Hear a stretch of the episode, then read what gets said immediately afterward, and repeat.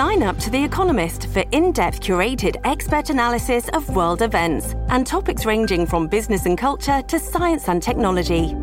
You'll get the weekly digital edition, online only articles, curated newsletters on politics, the markets, science, culture, and China, and full access to The Economist Podcast Plus.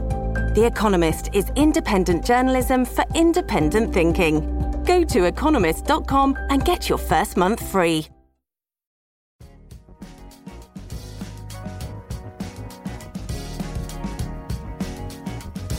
Al día con Tribunito por la mañana. A continuación, la actualidad informativa nacional e internacional, este jueves 8 de junio de 2023. Autoridades de la Dirección Policial de Investigaciones DPI informaron ayer que las indagaciones sobre el atentado contra el abogado Iván Adán Martínez el pasado lunes 5 de junio ya han avanzado en un 70%.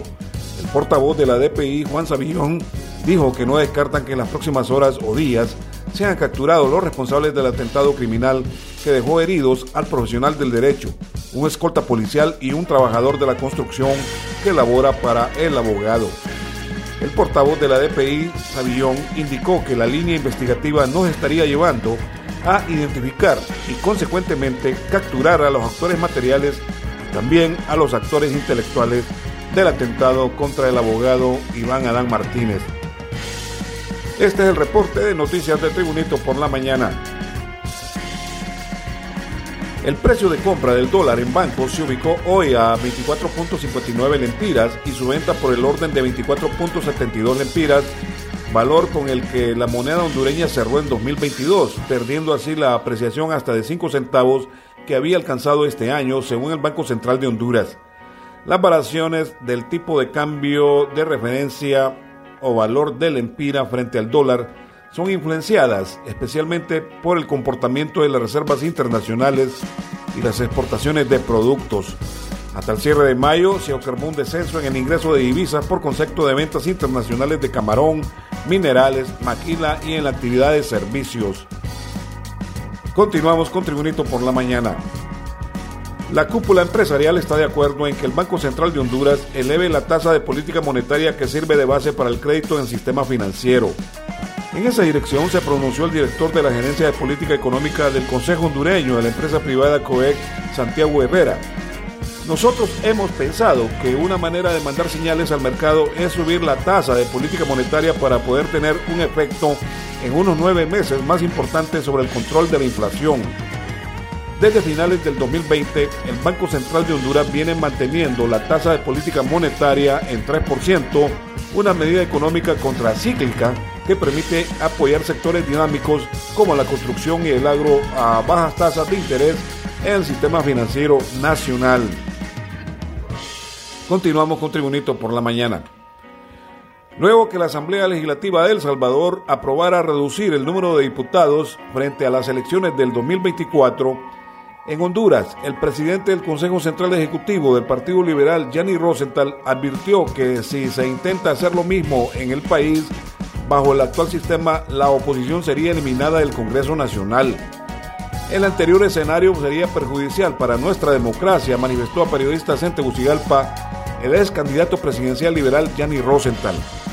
No obstante, Gianni Rosenthal reflexionó que para reducir el número de diputados en Honduras se debería proceder a cambiar el sistema de elección por un sistema por distrito. Continuamos con Tribunito por la mañana. En juicio oral y público, la Fiscalía Especial de Delitos contra la Vida, por medio de la sección de investigación de muertes de personas, logró la declaratoria de culpabilidad de uno de los victimarios del empresario de origen estadounidense radicado en Islas de la Bahía, Richard Kolinsky condenado a título de coautor por la Sala 1 del Tribunal de Sentencia con competencia territorial nacional en materia penal de San Pedro Sula, es Andrés Alberto Álvarez Chandía. El Ministerio Público aportó prueba testifical, pericial y documental que identifica a Álvarez Chandía, quien era gerente de bebidas del hotel del cual era propietario Richard Kolinsky, y al coimputado Luis Manuel Nolasco Oviedo, cuyo juicio se llevará a cabo el próximo año con este crimen que ocurrió el 14 de octubre de 2021 en la isla de Roatán, Caribe hondureño. En las noticias internacionales, Nada más conocerse la destrucción durante la madrugada del martes de la represa y otras infraestructuras de una central hidroeléctrica en los territorios del sur de Ucrania, ocupados por Rusia, las autoridades de Kiev acusaron a Moscú de haber provocado deliberadamente la detonación. La motivación de las fuerzas rusas habría sido intentar obstaculizar un supuesto avance ucraniano inminente en el marco de la contraofensiva que Ucrania lleva preparando durante meses. La presidencia, el gobierno, el ejército y la inteligencia ucraniana también han ofrecido varios argumentos que probarían la autoría rusa de la destrucción de la represa y la central hidroeléctrica en territorio del sur de Ucrania. Informaciones deportivas.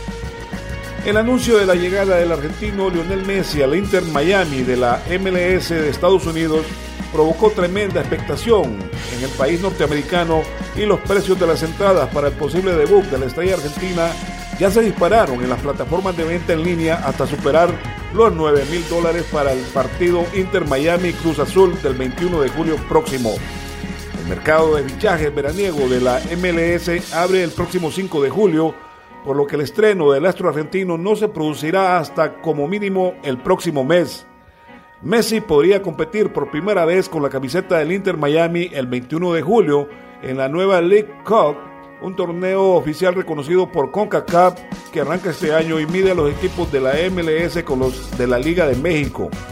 Y si el Inter Miami es actualmente colista en el este de la MLS, acudir al Locker Stadium para ver al club debutar en la League Cup contra Cruz Azul las entradas cuestan un mínimo de 400 dólares en la plataforma de ventas.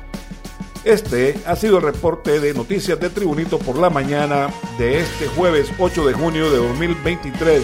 Tribunito por la mañana te da las gracias y te invita a estar atento a su próximo boletín informativo.